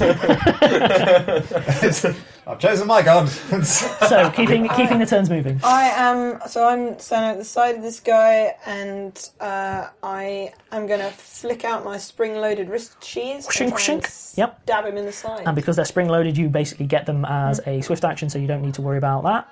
And so you are going to want to roll both attacks. right. So Um, I would recommend rolling a. it's a D4. It's a D4 plus sneak attack Cool. because he's flat-footed currently. Oh. and there's a hit. So you need to roll a D20, Seventeen. which is a hit. So roll those damage first. Do, so Yep, what uh, both of roll these? both. Uh, four and one. So that's five. Plus one. Uh, plus one for when flanking. Yeah, just add one. Oh, not Uh, flanking. this isn't flanking. Right, it is okay. flat-footed, but it's not flanking. Um, so that's uh, five from the first attack. Roll a second. and to hit again. Oh, t- right. Yep. Thirteen. So I guess That, as far as I'm aware, will be a hit again. Because he's good, but he's not that good. And he's flat-footed. And yeah, so to clarify, flat-footed means you're catching a character unawares. Right. So what that means is that your sneak attack is active as if you were flanking, but very important, you're not flanking. Right. Because there are some things it will say when flanking, blah. Okay. Uh, also, um, it affects things like their AC is lower and stuff like that. cool. So basically, for you, you always want to be catching people How do flat-footed. I know if I've hit him? So thirteen. I basically tell you. Okay. Um, you've Cool. hit him. Uh, six plus two, eight. Eight. Okay. Is it not? Your strength modifier is one, so it should be eight minus one. Oh yeah, good point. Oh, so okay, so seven. Was that true of the other one as well? Yeah. Oh yes. it So be. that what was that was five or was it four? That was five because it was a four and a one. So right, you actually so did that's, four. So and that then was you- four, and Seven. this is seven. I'm going to be honest, it doesn't matter. All right. He's down. Um, yeah, quite simply, he uh, he just seems to be sort of reaching for something under his uh, jacket, and yeah, just straight away you come up behind him. And um, how describe what you do. So I bounce off the walls. That's the, yeah. So I'm I'm kind of in, running in a kind of arc. Mm-hmm. Uh, Parkour. yeah, it's, it's pretty. I'm a parkoury optimized character. Frankly, that's, that's really crowds and acrobatics is what I do. So I come around the back. I you guys barely see, I guess, because it's only as I get right up to it that I flick my Yep. daggers. They're in my hands, and I stab. I stab him um, just under his arm as he's reaching for his weapon. Uh, so he collapses very quietly. with a potentially collapsed lung. Yeah, he, he falls silently. There might be a slight Okay. wheezing sound, I guess. Okay, yeah, and balloon deflating. and he a just- balloon made of meat. Yeah. oh, Uh, I, I guess, am looking back and really considering heading off and running again because I know there are two more ca- people coming behind me. uh huh. But Um, yeah, so look. one sec. Actually, let me. Okay. At which point, shocker. I need my uh, little dudes. Two more. Uh, basically, come in. One of them comes in, assesses situation. Second one comes around him, assesses situation. Um, I'm going to make that their turn because they can't just run around and go, I know what's happening around this corner. Technically, Pathfinder kind of allows that. I think it's daft, so no. And that's setting a precedent for you guys as well. You can't just blindly charge in where you've no idea what's happening. Yeah. Yeah, makes sense. Um, okay, with that in mind, Bertie, you're up. You are currently stood over a faintly bloodied and very unconscious uh, man as two other people come, and there is a crowd. Isn't it his go? no, no, no, Oh, no, because no, Bertie no. acted He, in a he, he, surprise. Right, did the- okay. he basically did the surprise So of that was before. hello, initiative. Yeah. bang. I get it. Okay, We all learned something. Quick aside, are these people wearing the same uniforms? You mentioned uniforms. they're not uniforms. They're Ah. basically wearing fairly nondescript clothes. Oh, right. okay. Just two- Um, two neither guys. posh nor poor. The poorest one was um, sort of Thompson was slightly shabby, but he's kind of KO'd. um, so these two others come along. They get the situation, and you're looking at them, and they're going. Given that we've killed They're, one of them, and not one they're of them in hesitating, seconds. but they seem to be willing to maybe give it a go because they're looking past you at um, Sasha at the far end, who they can just about see. Okay, at that point, um, can I? da, da, da, would I suffer any sort of combat penalties if I attempted to intimidate them before I? Given that they're a few feet away, this chap is down, that chap is dead, and that's before they've even got into the alley. Well, why don't we look up the combat penalties exact, that? exact wording for intimidate? Okay. Um, it has very specific sort of gameplay actions in um, combat. So, looking this up briefly to get the exact wording. Mm-hmm. Basically, you um, in combat you can use it to cause an opponent to become shaken. Okay. Um, and the DC would be uh, DC being how difficult it is. What you'd have to roll to affect that is Mm-hmm. ten plus their hit dice. So, like how many dice are hit dice is a way of referring to basically their overall health Okay. um, and the target's wisdom modifier, which will make it a, a level one comparatively steep check. And if you're successful, they're shaken, which basically gives them a penalty on their go. Um, but that's pretty much the sum total of it, and also that would pretty much be your turn instead of a, an attack. A shaken character takes a minus two on attack rolls, saving throws, skill checks, and ability checks. Um, so yeah, what you would be doing is you could move if you want, but you'd be going ooga booga booga booga booga. They'd have a bit of a penalty, and that'd be the sum total of. That's not very impressive. I was what I was shooting for there was something along the lines of that guy's been knocked out, that guy's been killed, and they've just arrived in the alley. As GM, I'm allowed to apply some. I'm allowed to apply some modifiers. Um, but yeah, you can do the roll, and you can see. I'm not going to tell you whether it succeeds or not. Okay. But mechanically, if you succeed, they would be worse at fighting. You wouldn't necessarily be able to make them flee. That's kind of a Yeah. GM's discretion. I'm not sure I'll bother. Um, in that case, the odds seem a bit steep for limited reward, so I might just do it as flavour. Good afternoon, bloody little poor people! And I draw my massive sword. Okay, drawing a sword Mm-hmm. counts as a move action, Okay, um, which is fine. Um, so then, uh, can I close the distance between them? Not really if you're only just drawing your bastard longsword. That's the problem Oh, with the okay. bastard longsword. It's massive. Takes a long time to draw. You can you can move while drawing a sword. You which can, is what I was leading into. Yeah. Yeah. is that what you could do is if you are going to move and draw, you can. What you couldn't do is, I know it sounds really pedanty, but it does make a difference mechanically. If you were to draw your weapon, you couldn't then move, but what you could do is sort of the move and draw. Oh yeah, oh, well, I'll do that then. That makes sense. sure. Um, Where do you move to? Uh, um, is my movement impeded by the unconscious Thompson in front of me at all? Or can I just step Um, it would or count around? as difficult terrain. Um, however, step step round to. there's, there's really no reason for you not to just step around. I'll step around. It makes no difference Cool. mechanically. Fine. Um, yeah, I think. There, that's 5 Mm-hmm. That's ten foot. Yeah. Yeah, uh, and then I'll attack this chap. Mm-hmm. Yeah. Okay. I'm not saying anything wrong so far. That's all fine. No, it's all good. I'll, I'll, I'll leap on you Okay. violently and unappreciatively when you do so. Now, this might sound stupid. I'm assuming that I've got my shield out at this point as well. Um, we'll work under the assumption that you're carrying your shield unless I or you say Okay. otherwise. I think it would make sense in a general crowd control scenario. You that would I have had it, my like, shield out and you- not my sword. You wanted to show off for your interview. Yeah, that's true. Yeah, I'll often have my shield out at an interview. That's the thing. Where do you see yourselves in five years' time? Behind a shield! Um, Give me the roll. cool. Uh, okay. Uh, eight. Plus your attack bonus, Uh, four for the bastard saurus. Golly. taking you two, Twelve. which misses. Ooh. It's a you give a big old swing, and the guy just sees it coming. Mainly because the sword's as big as he is. Like he he quite easily just sort of ducks to the side of that one, but is definitely looking you in a in a new light. Um, Lid, you're up. Right, that's quite a long distance for me to travel.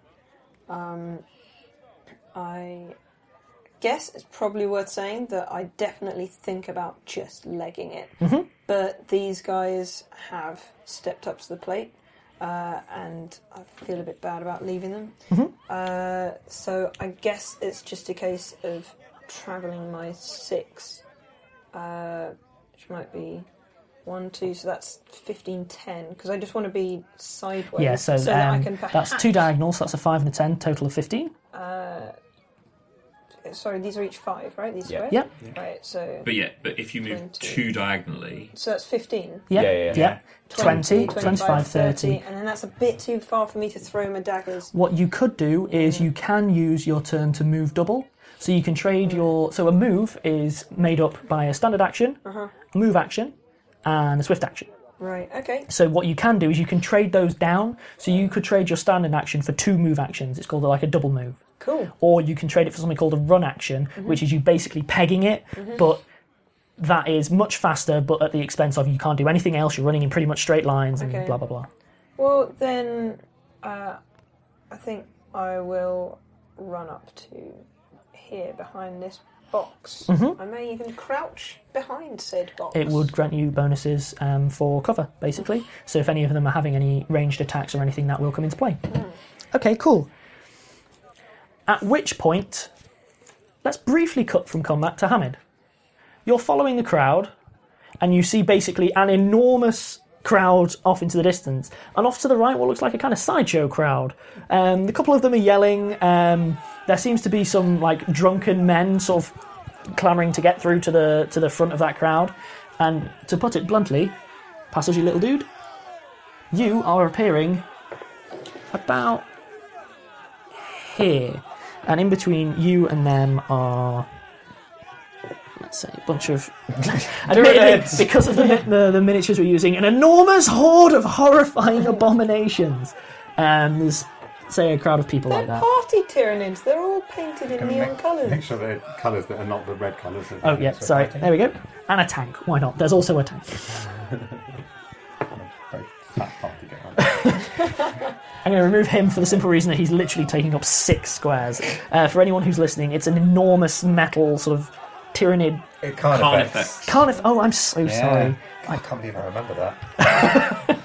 So, um, basically, you're in initiative order, Bryn. but obviously there's going to be a bit more RPing to yours to take into the situation. So yeah, you've literally come around and you're seeing that, and you can see a guy KO'd, and you basically see him whiff like swing and a miss for the. Oh my god, it's Bertie! I'm going to push my way through the crowd to the front, but Uh, not really get involved. That's fine. Give me a perception check, James.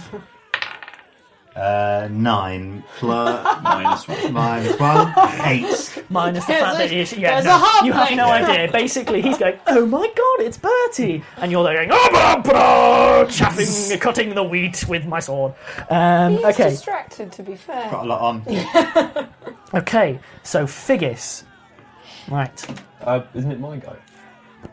Because Figgis already moved. Figgis did already move. He moved into the shadows. He did. So it is. It is yours. I apologise.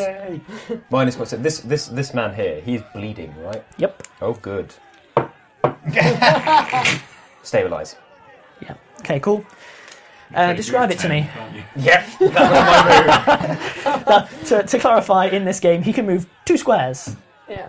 Because of my peg leg. Um, once. yes. Uh, does he want to And to roll being a a will dwarf. save Um, against the stabilize? I'm going to go ahead and say no. Okay, cool. Well, I've got to give him the option. Okay. Describe what uh, stabilizing, what you'll do mechanically, and what it looks like. Fluffy. Uh, yes, so I. Um, okay, so stabilize. Um, effectively, when a character has been downed in a lethal way, uh, they start bleeding out. Um, so they start losing a hit point a turn. I'm a bit more this myself until they get to minus 10. Once they get to minus 10, they're dead, dead. Pretty much. They have to be resurrected by magical fantasy means. Yes. Uh, stabilize effectively says stop it. Yeah. Um, it just stops their bleed count, means they won't bleed out. They're still unconscious, they're just not going to die, uh, which is good. Um, for me, uh, that means um, getting a uh, kind of bending down, getting a little kind of water skin of salt water out of my pocket, pouring it over the wound, and muttering some prayers to Poseidon. Okay, cool. Um, it becomes readily apparent that the guy has stabilized. Um, the what sort of the small knife runes appear to um, knit enough. Um, by which I mean the, the bleeding stops. There's some clotting going on. By no means have you healed this person, Yeah. but they're they're no longer like bleeding out all over the all over the uh, floor. He's not fine, he's just not completely screwed. Yeah, good way of putting it. Okay. Um, apologies. Yes. Now, now it's Figgis. So, with that in mind, let me do a quick roll. You hear a clang, and give me a perception roll, uh, Lydia. Me? Okay. Ooh. Uh, nine. Oh, oh, sorry. Nine plus uh, six. Fifteen. I can do maths. Figgis appears to be wailing on the lock of the door. Um, Wailing is in hitting. As in hitting. Sorry, Okay. yes, that's a totally uh, uh, uh, an ism from where I'm. I grew up. I find this uh, offensive both from a moral standpoint and a professional one. Um, but yeah, he's he's he's clearly like hitting the lock. Who knows? Maybe he's trying to get out and flank round. Um, okay. After that, the guy who's immediately facing Bertie tries his luck. Unwisely, but he'll try his luck. Uh, what's your AC? 20. not, not going to bother saying what he rolled. Um, because actually, what would he have to roll out of curiosity? I'm not going to say it out in case I. Uh... yeah, okay. 22? I'm not going to say. Uh, let's just say that there there needs to be there needs to be another figure in there at the very least. Do you mind? So he basically, uh, yeah, he he he draws um, what looks like a, um, a a short sword. Actually, like he's they're, they're- he's wearing a fairly larger coat, and it's it's kind of a bit higher up, so he could get away with hiding it. He draws it, and then just you know winds back and does a real like big slice right onto the side of the breastplate, and it, it doesn't screech or anything. It just wong, just stops it dead. Like there's no sort of he didn't like swing and a miss. He just connected and nothing, like nothing all. He didn't even register it.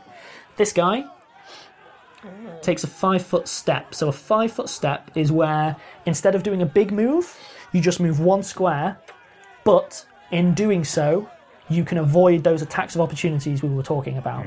So um, another way you can avoid them, by the way, which is useful for you, Lydia, is acrobatics. Yeah. Um, Just being me avoids most. I was going to say that seems to be doing the job. So this guy also will try his luck, but there's no way he's risking an attack of opportunity. Ooh, 20 was it? Yeah. That's a hit. Is he flanking? No, um, he would have to be immediately opposite on the far side. Right. Yeah, flanking's a bit of a weird one where it requires you to be like directly Directly opposite. If you were, if you're side to side, it doesn't really If count. you're there and there, that's flanking. Yeah, it's it's if the way to describe it is if you imagine a like a 180 degree line.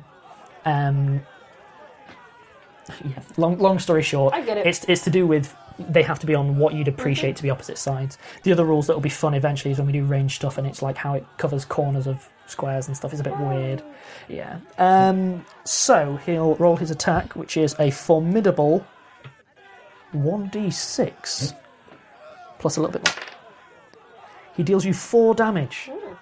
You deduct that from your total hit points and write that on your sheet. So I'm now down to nine. Uh-huh. See, that's the thing with level one is that everyone gets quite cocky because you can down people in a single blow, They but can you also forget can be that downed if in a you single get blow. hit twice, you're probably going to go down yourself. It's it's a level one's a slightly weird one. It kind of stabilizes in the lower levels. Um, okay, so that is the two cut purses, and Bertie, yeah, Bertie, you're up. Okay. Uh, I'm going to swing my sword at the one who just wounded me. Uh huh. Um, I'm struggling to hit them, aren't I? I did last Um, you didn't roll particularly high. Okay. I think I'll just go for normal attack. Yep. Either way. 18. 18. Um, what's the threat range on a bastard? Is it 19, and 19, 20? Okay, cool. So you, you can you get a hit. So roll your damage, which will be the damage on a bastard being 110, Yeah. 1d10, D10. plus your strength, which is. I've got a, a 16, so I've got an ability modifier of 3. That's correct. So you are. D10 plus D10 plus 3. Yeah. Lovely. Okay. And that that's 3 is quite a high. guaranteed. 4 plus 3 is 7. 7. Okay. Okay. And that's your turn then. Um, how, how is he looking? Um, bad. Not good. Right. Quite bad. As in, like, in half bad, or. He's still kicking. He's not Okay. knocked out or anything. Um, we'll say that because it's a, a long sword, it's um, yeah, basically it, it tears through a shirt, revealing what looks like a leather cuirass underneath, and effectively it tears through that as well, exposing sort of the skin beneath, and maybe gives him a, a light cut, but it doesn't actually like you know sever huge chunks of his significant body. flesh wound. He's not just. He's not part of the person. Yeah, exactly. Okay, cool. Right. Okay, so then on to Lydia. One thing I kind of want to clarify Mm-hmm. is in Pathfinder, like these are people, Mm-hmm. people that I vaguely know. If I don't want to kill them, Mm-hmm. but I don't want them to keep fighting, what are my options? Uh, you have the option of dealing non-lethal damage with a lethal weapon, which gives you a penalty of. Do you know this off the top of your head, Brian? I don't. I you have to take an attack penalty to do it, but It's around the minus one, minus two mark, where basically what people tend to do in that kind of situation is use lethal to bring them down faster, and then when they're kind of when you think they're kind of approaching the knockout, you swap to non-lethal. Right. Um, other people will also just stock a non-lethal item. So for yourself, I'd recommend at some point picking up uh, sap. Um, a sap is think of it as basically a sock full of sand, as Terry Pratchett would put it. Right. Um, it's it's like a cosh. okay. You just use it to. So what you'll do is, whilst fighting, a lot of people will take quick draw. You don't need it because you've got the, the wrist, but it allows you to change weapons quickly. So they'll bring them down and then they'll just finish them off with a, a cosh to the head to knock them out. yeah. Um, But I don't really have those things, so I don't have that much of an option. So I need to just try for non-lethal. ultimately, the most damage that you could do is not going to be enough to kill him outright. Right. He would need to make saves against bleeding out, and presumably in that time, um, Mr. Cleric over If here, I can get over there. if if Bertie was to go over, pick him up, carry him back. Yeah. Okay. Um, in which case, and she doesn't know I'm a cleric. Say again? yeah, She doesn't know I can stabilise right now. Oh, true. true. anyone can attempt to stabilise. Oh, that, That's that's, true as well. Yes. That's true as well. It's You- just I do. I've got two in sure heal. for me. Oh, yeah, you, you can stabilise them. Uh, can I? Uh-huh. You can make you can roll Sta- for it. stabilized is basically absolute critical first aid. Right. Okay. Right. So, in that case, so me, it sounds like it. trying for non-lethal isn't worth it in this case. It depends. Um, I think she would there's try for non-lethal. She doesn't. She doesn't like killing people. That's At fine. least not yet. That's fine. Um, Ah, so a transformation into Foreshadowing. adventurer is incomplete. these, these are these are people that she knows. In fairness, murdering a bunch of people with a crowd watching is always yeah, problematic. exactly. It's like there's an audience. There's an audience that's talking to us at this end. So uh, yeah, can I hop over that box with my acrobatics and get Um, to be directly behind him? You could. What I'll do is I'll say that mechanically Mm-hmm. you would have just moved around it without any penalties, Okay. which would be the 5, 15, 20, 25. Cool. Um, so we'll say that mechanically you did so. Mm-hmm. However, what I would point out is that if you go here, you are leaving a threatened square because if you he currently threatens all squares around him. Remember that you are like So I get. you have universal vision, as it were. So if you were to stop there, but then am um, I behind him? Am I flanking him? Yes. Yeah. yeah, you're still Okay, flanking. cool. I'll be I'll be in that flanking square, and I will try for a non-lethal stab. Should we assume that the flanking bonus cancels the non-lethal penalty? Yeah, they do. I, I'm, I'm being incredibly lazy here and could look it up, but frankly, um, it's it's not worth the time right now. right. Shouldn't admit that to a listening audience, So but there that we go. means that I just roll the one d4. You still have to roll the attack. Okay, sorry, yeah. It's okay. I'm new at this. Ten. So, what's your attack bonus with the dagger? One. Uh, does not hit. Ah, phew, well that solves my dilemma. welcome, welcome to basically That's- all I tabletop another dagger, RPGs. you do go for the roll. Two. If Man, only- if my only all moral dilemmas could be solved by ineptitude. my, my hesitancy is really is really undermining my ability here. Uh-huh. Um, And on to Hamid. Currently, the last thing that happened was, oh my god, it's Bertie. I watch and wait. That's fine. Thanks. I don't know what's going on. All right. Ben, you're up.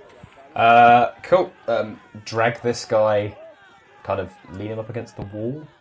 Uh, I'll let you do that flavour otherwise. Otherwise, that's going to cost you so much move. Oh no, that was my turn. oh, sure. That's Yeah, what no. we want to do. Well, yeah. Thanks. In fairness, it's going to take you about ten rounds to make it down the alley. Uh, no, can- I can, can I can run. I can run. In fact, how long would him pegging it? How far would he get? Like- Pegging it, oh, eh? poor choice of words. if you were to do the run action, you could get involved by the, your next round if you Yeah. choose. I know. Okay, cool. So you spend your turn um, propping that guy It's up just, against the it's wall. just an unconscious bleeding dude. Uh, It's not on- bleeding. He's still covered in blood. Yeah, the, he is covered in blood. Okay, on to our good friend Figgis. Oh, it's a fine hit. Um, you, oh, you can't get an angle on him from where you are. You just hear another clang, and then, uh, as far as you're aware, Figgis is still in that alleyway. Let's just, uh, yeah, let's let, let's just presume he's still definitely waiting for an opportune moment to attack. Do we need to roll a perception or anything to detect his absence, or Not really. He was he was out of you, he was out of sight for you for ages. okay? Um, in which case, this guy will go for you 1st Mhm.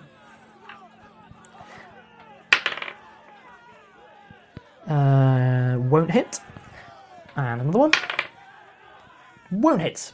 Um, so So that was ping and yeah, ping. that, that was both. Uh, honestly, for, for for rolls that low, which were a nine and a four, by the way, for people asking, thinking, um, yeah, they just they didn't even make contact at that point. It was pretty much a case of them them making an over exaggerated for you, and it's the equivalent of a ha ha. Like I, you can flavour it however you want, but they they didn't even contact that time. Um, Lydia, you're up. cool. Uh, I will try my non-lethal stabs. Mm-hmm. See if my hesitancy has. Oh, That's 18. 18. And don't forget Uh, your second attack. Yep. Well, I've got to see how much uh, damage I do. Surely. It's much of a muchness. Triangle ones. Uh, one. hmm Uh, Minus your strength. now. So that's cancelled it out. So now roll for your could I d6. have a? uh, You automatically are taking minus one because you've got um, eight in your strength. That's the trade-off. Okay, I thought I switched it to Dex. You and that's you, why I you get have, an but attack that bonus. that That's, That's to hit, for- not for damage. yeah Right, right, yeah okay. yeah. So you'll always deal minus one on the damage, Cool. but you're Okay. Well, my other one misses. I managed to get a two. Well, no, no, You- you also have a sneak attack. you get die. your sneak attack Oh, on right. boat on the first one, which hit because you're flanking. Four. Four. You also get a plus one to damage because you're flanking. Yes, I do. Oh, Because so you're that's back up to fighting. five. Yeah, good point. Right. Oh, two weapon fighting. Don't you love it? That yeah, that, yeah. dirty So that was all my that was all my first weapon, and then my Yeah. second one I got a two, uh, which I don't think is a critical. I don't stab myself on a roll. A two, you don't hit. No. Um, what you can is, depending, there are fumble rules in Pathfinder. I tend to dodge them in combat and not really bother. Um, but it's stuff like if you roll a natural one, you're meant to roll on like a another table to see whether you drop your weapon or whether like your weapon explodes in your face. And depending how far you want to go, there are brilliant ones for spell failure. One of which include things like the nearest person to you dies, uh, your arm falls off. Like they're quite You elaborate. turn purple. Yeah, yeah. Uh, someone I know looked like, but was not a bugbear for an entire campaign as a result of one of them. Nice. A bugbear is not a very nice creature. We had someone who uh, couldn't stop detecting magic. he just had to detect magic on his eyes consistently, so he had to have special goggles made so that he wasn't blinded by this Oh, highly poor guy. magical campaign. Poor guy. Um, okay, uh, Hamid, you're up. You've seen now a bunch of people try to wail on Bertie. Not successfully, but they've been trying to uh, trying to hit him.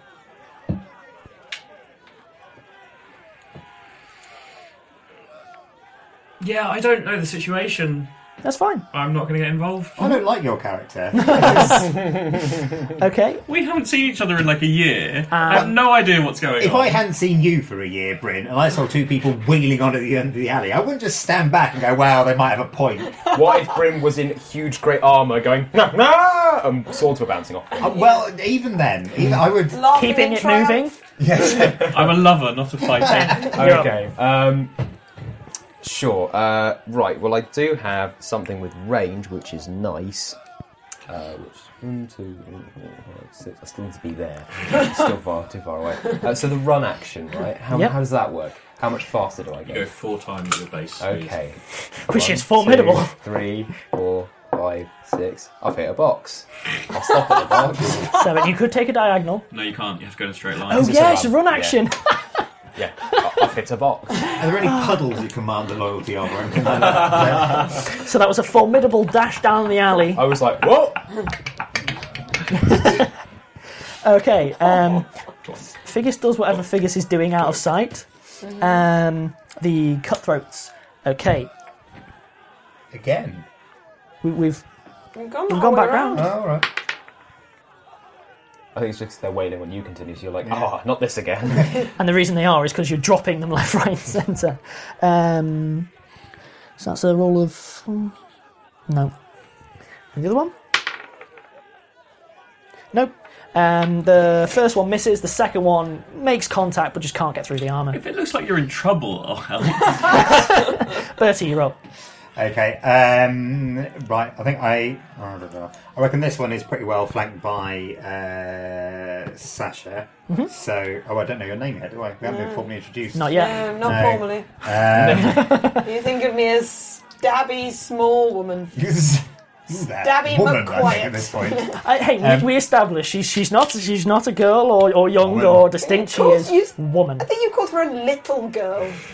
Well, she's woman. Yeah, thanks. I've been I've been strongly promoted. strongly corrected at the beginning of the campaign. It's woman. Right. Um, I, in the name of Ultra. Um, did I, uh, is this crowd starting to pay attention now? Uh, the crowd's getting bigger and bigger and bigger. Okay, cool. And they're like, oh, there's a fight. Are they cheering? The drunken guys are currently populating the side nearest the big crowd, and it seems like they're all yelling encouragement for stabby woman. Okay.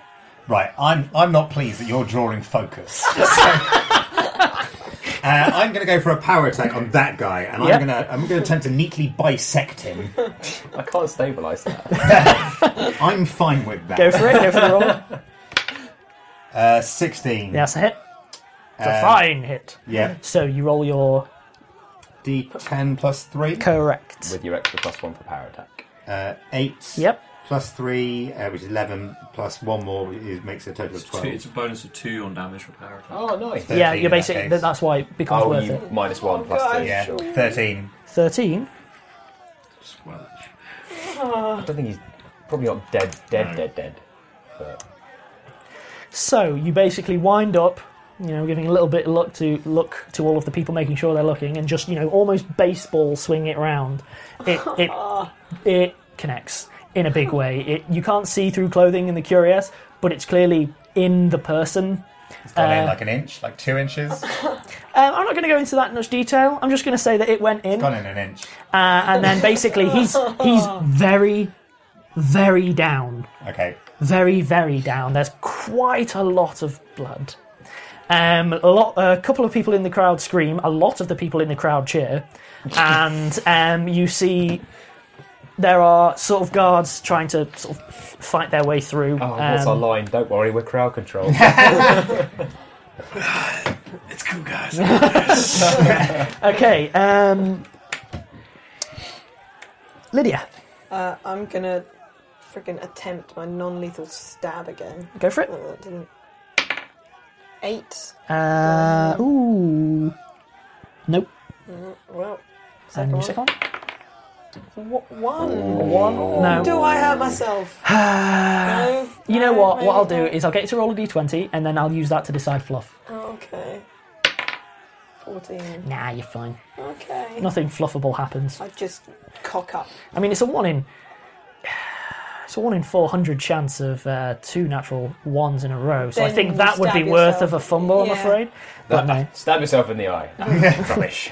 Okay, so um, Hamid, Um, you you just watch your old friend just just basically massacre someone. I mean, the guy's not dead. Clearly, he's going. I cast prestidigitation. I turn to the crowd and shout loudly, Come to Bertie and Bots for all your blood based jokes! And cause fake blood to spray from my arms onto the floor. I am bluffing the crowd Yeah, that give this me a- is a promotional Give me, give me a thing. bluff check. That's some good, like, it's in media res advertising. It's, it's, it's improv everywhere. yeah. That is an awful d20. What was that? I- I- exactly. Is that a one? It's a No, seven. it's a Seven. seven. Okay. It's just a. But my bluff is seven, I think. It's not great. Taking it to 14. yeah. Uh, there's a couple of people going, oh, yes, oh, that's brilliant. There's a few people who aren't, like, completely moronic who are going, what? Why would you.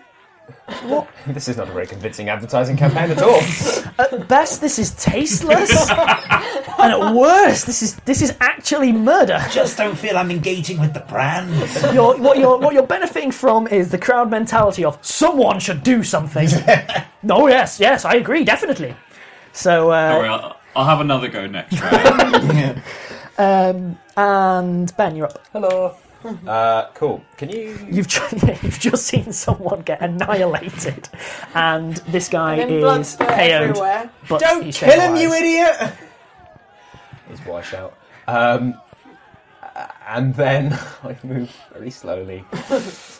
Uh, You could move your ten and stabilize the one nearest to you. No, that's fine. Uh, ooh. Thanks for that. Hello. This is going to be the longest episode in the world. Um, and I uh, ray of frost him or whatever it is. Uh, Oh, icicle. cool. I fire an icicle at him. Uh-huh. Um, so it's a ranged touch attack. Okay, so give me the attack roll. What is the ranged touch attack roll? Um, it'll be a d20. it's your uh, base plus dex. Base Oh. attack plus dex. Mm-hmm. So you're on zero, but you're against a touch AC, which is Yeah. normally really low. Uh, Because touch AC, the idea is that it's just to make contact with the person. So wearing huge amounts of armor doesn't actually. Sure. Okay. Uh, 16. Uh, that's a hit. Cool. Uh, dealing myself. I've got to do. Uh, two cold damage. Oh, plus half cleric level. I'm assuming that's a rounded down to zero. Uh, that's mm, that's normally in a minimum of one. Oh, okay. So three damage. Three cold damage. The last one drops. As to apparently all of the crowd who I knocked over. Um, yes, the last guy drops. Ba, ba, ba. Congratulations, you all just completed a combat, Hey, we did a combat. which is a really great place to As a end. brief Oh, go addendum, on. just in case. I will stabilise all three of them with my next All action. Can I right. can I make my my la- final bluff check to try let and you make persuade your the crowd final to bluff check. We'll close on your final I'm bluff gonna, check. I'm gonna roll it first and then describe for what it. happens. I did not roll well. Okay, Uh, 12. 12. I'd probably go on about fake blood some more while waving my arms ineffectually. Spraying fake blood everywhere. I think at this point Bertie steps over them and attempts to bluff himself because it was Bertie. I'm going to close on the. Uh, Okay. I'm going to close on the the impotent blood spray um, because we we're out of time and we've run over massively. So I uh, totally made a contribution. I begin winching my daggers back into my spring-loaded sheath. okay, uh, I think we're going to close on that. So with that in mind, um, thanks everyone for listening, and we hope you had a good time with Figgis, Stumpy McClumperson, and uh, basically the rest of the team, and, and Thompson. Yeah. So thanks for listening. Bye. Bye.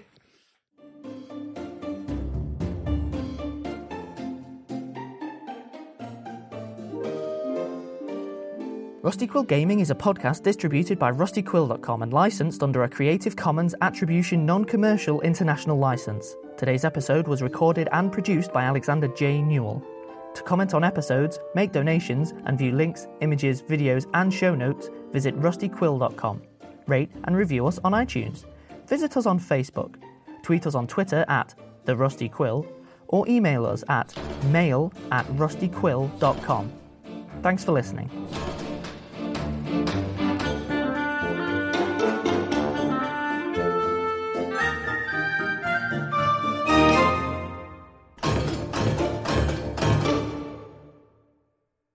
Ad break, ad break. It's definitely an ad break for, like, our own shows. Washing machines live longer with Calgon. Working on that. No, but we can always fill it with uh, comedy adverts as well if we want to. Oh yeah, that's the thing. Is basically I'm leaving this slot free because like a sword? I've got a sword. Call me an ambulance. I listen. I listen to the door. The door says nothing, but it appreciates the attention. And there is uh, there's obviously there's ball dancing around. There's an ice cream truck. There as is an ice cream shop. There is ice cream in the casino.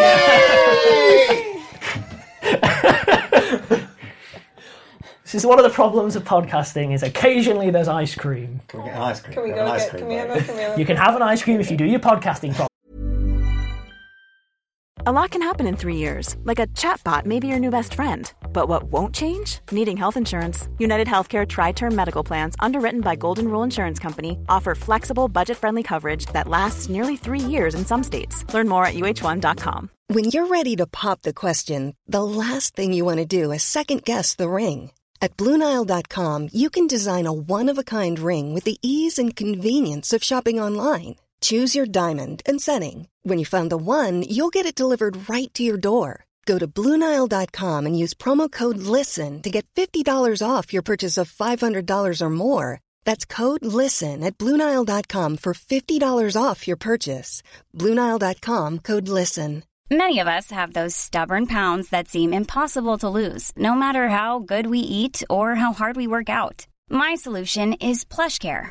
PlushCare is a leading telehealth provider with doctors who are there for you day and night to partner with you in your weight loss journey. They can prescribe FDA-approved weight loss medications like Wegovy and Zepbound for those who qualify. Plus, they accept most insurance plans. To get started, visit plushcare.com slash weight loss. That's plushcare.com slash weight loss. Hi everyone, it's Helen here, the voice of Azu, Enola, and Laverne. Today, I'm here to tell you about Woe Begone, a podcast launched on the RQ network. Woe Begone is a weekly horror sci fi audio drama series about the nature of power and the implications of linear time. Woe Begone follows Mike Walters, who discovers a mysterious and violent online game. What begins as an exploration of an alternate reality game with real life consequences quickly becomes a search for the technology that makes the game possible. Each episode has a unique soundtrack composed by creator and writer Dylan Griggs. Listen to Woe Begone, spelled Woe period Begone, wherever you listen to podcasts. Or check out woebegonepod.com for episodes and transcripts. Have fun and see you later.